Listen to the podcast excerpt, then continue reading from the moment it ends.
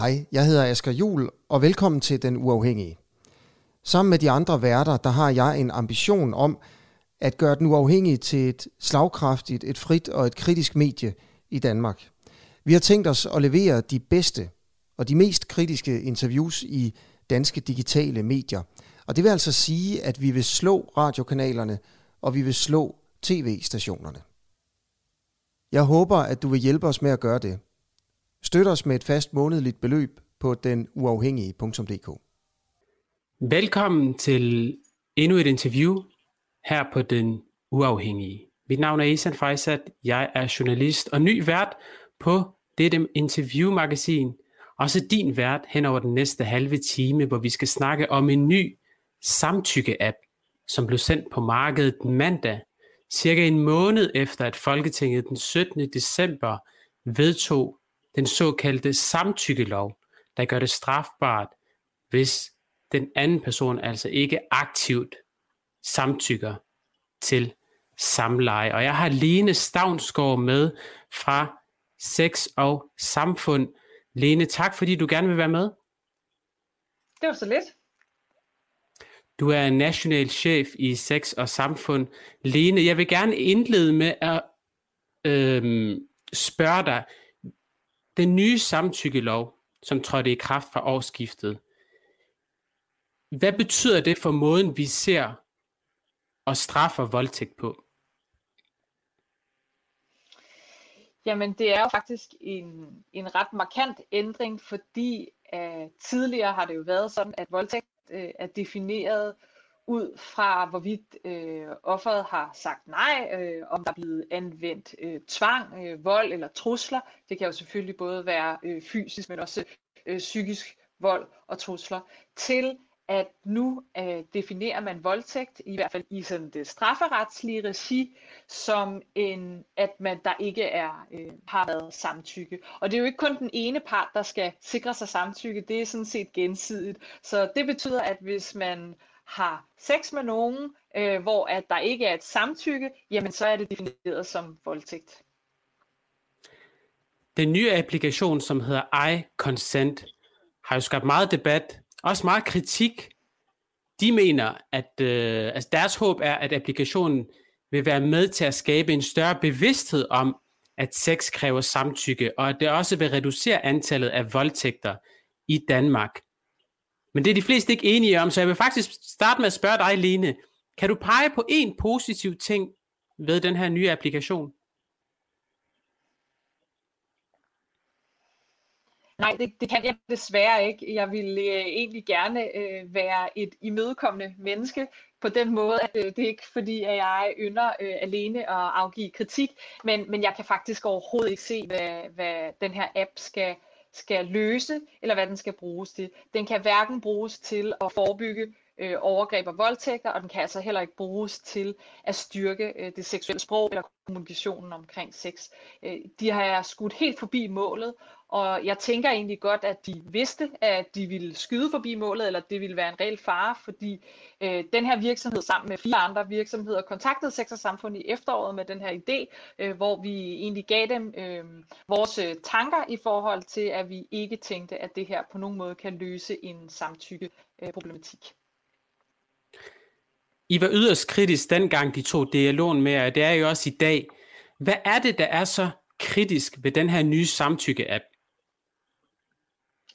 Jamen for det første, så skyder de jo forbi målet, fordi en af de ting, der skal til for, at man kan forebygge øh, vold og overgreb, øh, det, det handler jo om, at øh, børn og unge bliver klædt godt på i forhold til at kende sine egne grænser, at kunne aflæse andre, andres grænser og kunne kommunikere omkring sex. Det er sådan den forebyggende del. Man kan sige, øh, iConsent lige nu, de, de veksler jo lidt mellem og siger, at vi vil egentlig gerne være i den forebyggende del, men vi vil også gerne være i den håndterende del, altså det her med at sige, når, man, når der så sker øh, såkaldte misforståelser eller grænseoverskridelser, jamen så kan man jo bruge den her app til at undgå det, eller bagefter øh, kunne vise, at man har forsøgt at indhente et samtykke. Og problemet er bare, at der kan den heller ikke bruges, fordi et samtykke er ikke et samtykke en samtykke er en kommunikationsproces. Vi er ikke i gang med at købe et hus eller tage et billån. Vi er altså i gang med at have en seksuel relation til et andet menneske.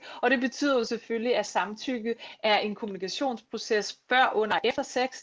Øh, undervejs kan det også være, at man øh, vil trække sit samtykke til tilbage, der er det måske ikke så anvendeligt øh, at, at tage mobilen frem, og her der tænker jeg sådan set ikke på sådan. Jeg tænker, hvis man er i en reel situation, hvor nogen overskrider ens grænser, så ved vi fra området omkring overgreb og voldtægt, der er rigtig mange fryser. Der er ikke en mulighed for at inddrage en mobiltelefon i den situation, og jeg tænker også, at øh, det måske øh, ville være rigtig fint, hvis man øh, sagde stop, at nogen stoppede, og man ikke skulle have en mobiltelefon, eller omvendt, hvis man fryser, at øh, ens partner opmærksom på en og siger, hey, er, er du okay? Er det her stadig okay? Øh, et samtykke er i øvrigt heller ikke kun ja, nej, det er ikke bare verbalt. Det handler om øh, kropssprog, det handler om lyde, det handler om, at man kan anvende sit, øh, sit verbale sprog, hvis man har brug for øh, at få et samtykke, eller man er i tvivl. Og derfor er det også vigtigt at sige, at det her, den her samtykke-app, den reducerer området fuldstændig til en kontrakt, som om vi vil at tage et billån, og det er virkelig at skyde forbi målet på det her område. De fire stifter bag den nye applikation sammenligner det lidt med mobile pay, og øh, altså i stedet for at man sender eller modtager penge, så udveksler man digitalt samtykke med hinanden. De siger jo, ja ja, jeg har snakket med Carsten Nielsen, som er en af stifterne bag projektet. Han vil så dog alligevel ikke stille op til interview med den uafhængige, men han siger, ja ja, den er måske ikke juridisk bindende, men den kan være med til at skabe en større bevidsthed hos danskerne derude, især de unge, i forhold til at, hov, hov, inden du har sex, så husk lige samtykket. Er der ikke noget i det? Nej, det mener jeg slet ikke, der er med en, en samtykke-app, at det kan skabe bevidsthed. Det kan i værste fald øh, skabe endnu flere misforståelser og legitimere grænseoverskridende adfærd. Det er super ærgerligt. Det, der skal skabe bevidsthed, det er jo selvfølgelig en god systematisk seksualundervisning, hvor at børn og unge bliver klædt godt på, både til at kunne mærke sig selv og mærke andre, til at kommunikere, til at udvikle et seksuelt sprog. Derfor er det jo selvfølgelig også vigtigt, at, at der også er noget oplysning lige nu, fordi vi har fået en ny lov, og det har ligestillingsafdelingen jo jo i øvrigt lavet en udmærket kampagne, der kører i øjeblikket, der hedder Kun med samtykke. Øh, I forhold til oplysning, der er samtykke af dem et rigtig dårligt greb, fordi at den risikerer at give en falsk tryghed øh, for nogen, og den risikerer at, at legitimere grænseoverskridende adfærd. Nu har vi måske lidt snakket om det i det overordnede, men lad os prøve at dykke lidt ned i det. Altså, to mennesker vil gerne have sex med hinanden, de skal samtykke over den her app, mener stifterne bag øh, den her nye applikation, øh, inden de så skal have sex. Og det skal forstås sådan, at et samtykke var ifølge applikationen, ifølge udviklerne, i 24 timer, og det gælder kun for et samleje. Hvad tænker du omkring det? Altså, jeg forstår godt, du er meget kritisk, men kan man måske udvikle det, forsøge at, at lave nogle ændringer på det, sådan som det måske kan være med til at øh, skabe en større bevidsthed, eller nedbringe antallet af voldtægter, som vi siger? Man kan ikke udvikle det, fordi en samtykke-app er ikke svaret og ikke løsningen på den problematik, der findes. Så derfor er det umuligt at udvikle det.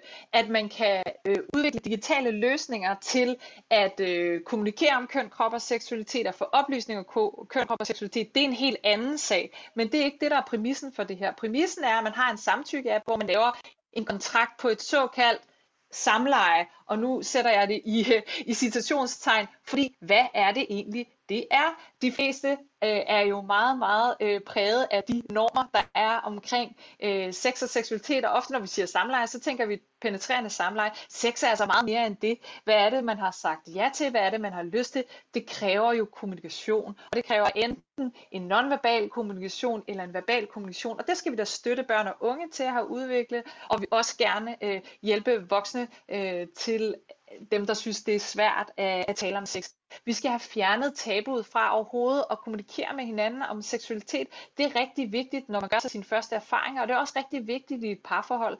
Jeg har tidligere i dag sagt øh, lidt øh, i spøj, men, jeg, men et eller andet sted, så, så mener jeg, at det egentlig er rigtig alvorligt. Det her er et quick fix, øh, og det er endda et dårligt quick fix, og det ville svare lidt til, at øh, man prøver at redde sit strandende seksualliv i parforholdet ved at gå ned i den lokale sexshop og købe et brætspil. Altså det ved vi jo også godt. Det er jo ikke det, der hjælper på et sexliv, der ikke fungerer, medmindre det er, fordi du mangler lidt inspiration. Det handler jo om kommunikation. Og det kan man ikke fikse med hverken en samtykke-app eller et brætspil. Øh, vi skal til gengæld styrke den seksuelle kommunikation, og vi skal sørge for, at vi kan tale om øh, køn, krop og seksualitet på en ordentlig måde med hinanden. Jeg vil gerne lige prøve at dykke lidt mere ned i konsekvenserne. Du kom lidt ind på det øh, før, men måske lidt mere konkret. Hvilke konsekvenser mener du, det kan have for de unge, måden de ser sex og samtykke på? Jamen for det første, så kan man jo hurtigt få den opfattelse af, at øh, det kræver en kontrakt, når man skal have øh, sex med hinanden. Det gør det jo selvfølgelig ikke, og det har det jo aldrig gjort. Og jeg tænker også, at der er en masse unge mennesker derude, som udmærket godt ved det her. Men den der kontraktuelle tankegang, den er, den er relativt problematisk, fordi at hvis du så har sagt ja, hvornår kan du så sige nej? Hvem kan bruge det imod dig? Er der nogen, der kan tvinge dig? Øh, og det, det skal man jo også virkelig øh, tænke over, at det her det handler jo ikke bare om øh, nogen, der kan bruge den, som er unge og usikre og famlende. Det handler jo i virkeligheden også om voksne mennesker, øh, som jo kunne for eksempel være i et, øh, i et psykisk voldeligt parforhold, i et fysisk voldeligt parforhold, hvor der er nogen, der aktivt vil bruge det her imod dem. Og det er faktisk allerede noget, der sker. Jeg ved, at Danner har været ude og snakke om det i dag, at selv uden en samtykke-app er der, øh, har de allerede erfaringer med, med, øhm, med desværre øh, øh, ofre, som, som bliver tvunget til at skrive under på alle mulige øh, kontrakter om alt muligt forskelligt ud af tvang. Øh, det skal aldrig nogensinde være med til at kunne legitimere, at man laver en grænseoverskridelse, fordi der er nogen, der har sagt ja på en app. Øh, det giver Så du er simpelthen bange for, at øh, en eventuel øh, voldtægtsforbryder vil kunne tvinge offeret til at skrive under på det her samtykke over mobiltelefonen, for, derfor, for derefter at begå forbrydelsen? Ja, det kunne man sagtens forestille sig, at der er nogen, der kunne finde på at være så modbydelige, men, øh, men på den anden side, så tænker jeg, at det er heldigvis stadigvæk et, et, et fåtal. Altså jeg tænker, at det, som de jo i hvert fald siger, de gerne vil løse, det er jo misforståelserne. Der, hvor man overskrider nogle andres grænser, uden at være klar over det, og uden at have haft mulighed for at kommunikere. Det er jo det, er jo det de ligesom tager fat i, og siger, at det kunne vi godt tænke os. Der er alt for mange voldtægter, der er alt for mange misforståelser. Problemet er bare, det gør man ikke ved en app, det gør man ved at klæde folk godt på til at kunne mærke sine andre grænser, kunne mærke andres øh, grænser og kunne kommunikere det her. Og der er vildt mange gode måder og gode forslag til, hvordan man kan tale om samtykke. Øh, også meget gode konkrete forskel, øh, forslag til dem, som, som er i tvivl. Altså det der med, at man kan spørge hinanden, sådan, er det her okay, føles det godt, har du lyst til mere? Man ser på hinanden, men øh, der skal jo være en gensidighed i det. Vi skal jo ikke nødvendigvis sætte os øh, ned omkring et bord og, og så mm, swipe right på en eller anden samtykke-app, og så tænke, nu behøver vi ikke at kommunikere mere eller se på hinanden. Synes du, det er så gralt, at appen skal forbydes simpelthen?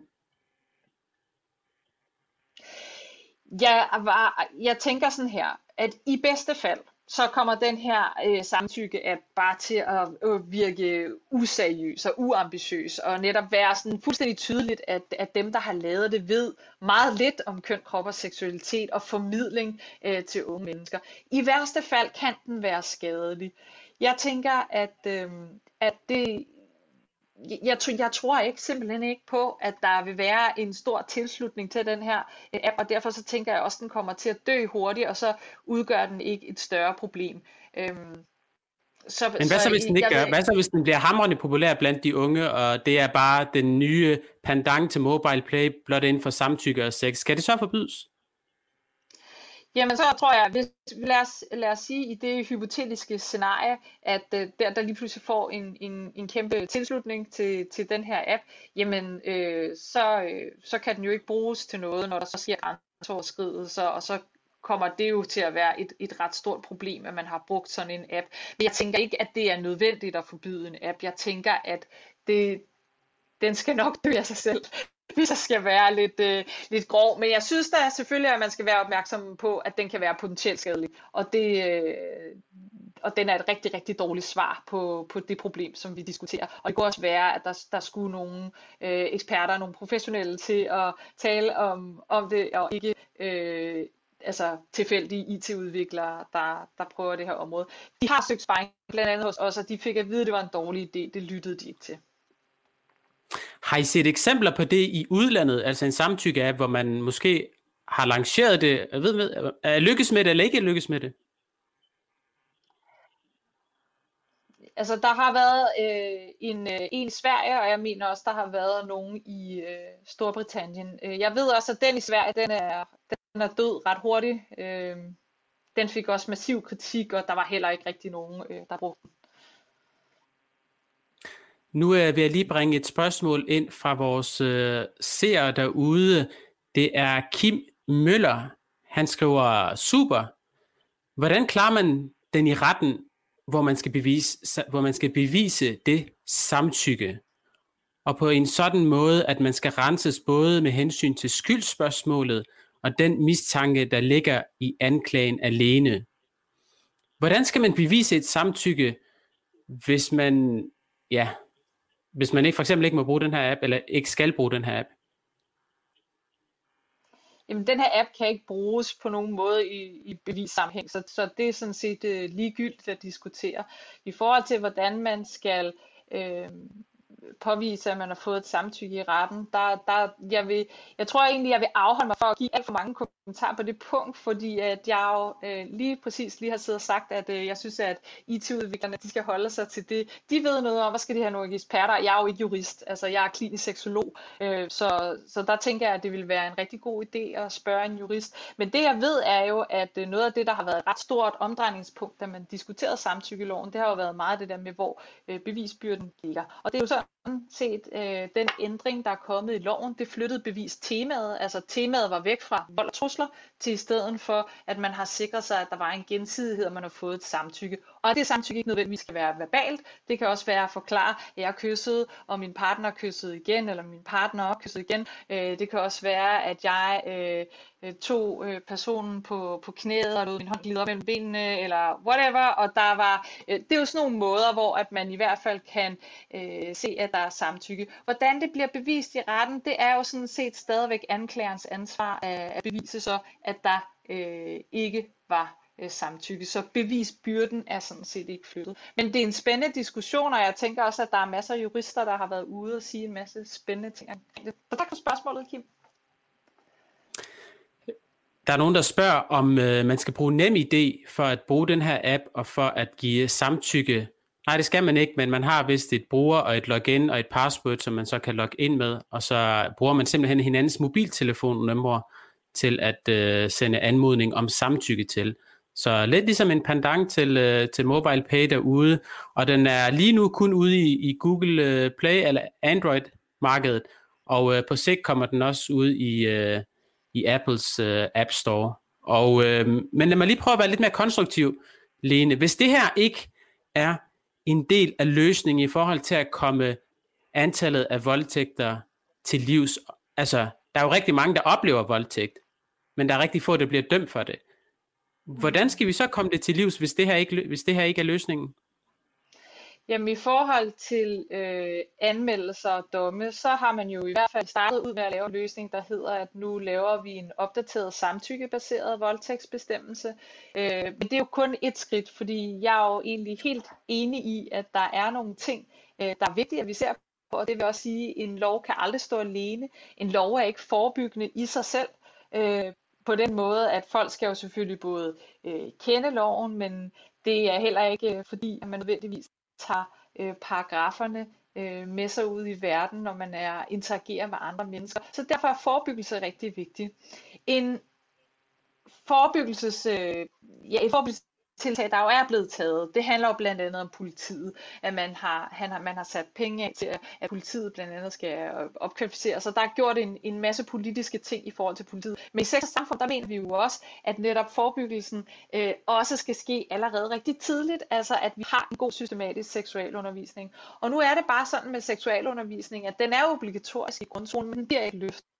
I 2019 der viste Alps Research, som jo lavede en stor undersøgelse for undervisningsministeriet, at øh, det stod rigtig sløjt til, at på trods af, at der er en obligatorisk ramme, hvor man i virkeligheden skal have undervisning fra, fra 0. til 9. klasse, selvfølgelig ikke om det samme emne hele vejen hen, det er tilpasset aldersvaren i forhold til de emner, der skal være op gennem en skolegang, øh, det blev ikke løftet. Og det er, fordi lærerne ikke er klædt til det. Øh, de har svært ved at varetage seksuel undervisning. den er ikke timefastsat, og øh, generelt er det et af de øh, temaer og emner i skolen, der bliver, der bliver nedprioriteret. Det er jo super ærgerligt, fordi netop sådan noget som samtykke, det er jo noget, der skal starte rigtig tidligt. Det er ikke bare sådan noget, der handler om, når man samtykke, det er noget med ja, nej og kommunikation. Det her må man, og det her må man ikke det er jo langt mere øh, kompleks på den måde, at du skal starte allerede med de helt små børn, og lære dem om lyst og uløst, og venskaber, og måder at sige ja tak og nej tak på, og også måder at øh, kunne for eksempel acceptere en afvisning og alle de der fine sociale dynamikker. På den måde så klæder vi også børn på til op gennem livet at udvikle den her musikalitet, den sociale musikalitet, der er mellem mennesker, også når vi indgår i seksuelle øh, interaktioner. Og det er jo noget med, når man kommer op i de øh, større klasser, så taler man jo også om, om seksuelt sprog og det her med at kunne udvikle sig. Og så er et andet rigtig vigtigt tiltag, øh, man kunne gøre, ud over at løfte den obligatoriske ramme, som faktisk er der, men som på kritisabel vis ikke bliver løftet, skal vi da have øh, obligatoriske seksualundervisning på ungdomsuddannelserne. Det tænker jeg også er super vigtigt, og det har vi desværre ikke nu. Så det er et tidspunkt, hvor unge egentlig starter deres øh, seksuelle liv, der øh, får de ikke undervisning. Det er rigtig ærgerligt. Jeg vil gerne slutte af med at spørge dig i forhold til øh, behovet. Carsten Nielsen, altså en af medstifterne til den her applikation, sagde, at øh, de ser et behov for, altså en bekymring blandt øh, nogle af danskerne, nogle unge, der ikke, øh, der er lidt bekymret i forhold til den her samtykke-lovgivning, altså hvordan skal man kunne bevise det her samtykke. Kan du forstå den bekymring, som han, øh, hvad kan man sige, videregiver på vegne af, af, af nogle af danskerne derude? Øhm, jeg har lidt svært ved at, at forstå faktisk, at det er unge mennesker, fordi vores oplevelse i dialog med, med de mange unge mennesker, som vi har kontakt med i sex og samfund, det er faktisk, at, øh, at der er rigtig mange, som egentlig øh, godt forstår det, og som har egentlig talt rigtig meget om det de seneste par år, hvor vi har snakket om øh, øh, samtykke-lovgivningen. Og jeg, jeg har klart det indtryk, at, øh, at den meget polariserede diskussion, den foregår blandt øh, voksne, og øh, at øh, unge mennesker egentlig efterhånden har sådan ret godt øh, øh, hånd i det. Og det er jo selvfølgelig stadig ikke nogen garanti for, at der så ikke øh, kan ske grænseoverskridelser, men der er det igen bare vigtigt at tage fat i den her seksualundervisning, fordi der er også noget med, præcis som jeg sagde tidligere, med små børn, men som også er vigtigt for, for større børn, hvordan kan man tage en afvisning, hvordan kan man øh, sige undskyld, hvis man overskrider hinandens grænser, og hvordan kan vi det hele taget have et, øh, et samfund, hvor at vi er øh, gode ved hinanden, hvor vi er opmærksomme ved hinanden, og hvor vi kommunikerer, hvad vi har lyst til os, og ikke kun hvad vi ikke har lyst til, og vi skal sige nej og stop og puh her. Og, altså, seksualitet er jo en, en fantastisk trivselsfaktor, og det skal vi øh, have en spillebane, hvor, hvor alle kan have lov til at være med. Lene, jeg skruer tiden frem et år, 20. januar 2022, findes iConsent stadigvæk? Øh, mit bedste bud ville være nej. Lene, jeg siger tusind tak, fordi du gerne vil deltage, og tak til jer, ser og lytter derude, fordi I så med. Husk, at I også kan finde interviewet bagefter på appen, og så bare gerne like og øh, subscribe på henholdsvis Facebook og YouTube, og I kan som sagt også blive medlem for 39 kroner om måneden, og så få en række fordele og være med til at støtte op omkring den uafhængige. Men ellers er der ikke mere at sige end uh, tak for den her gang. Vi ses.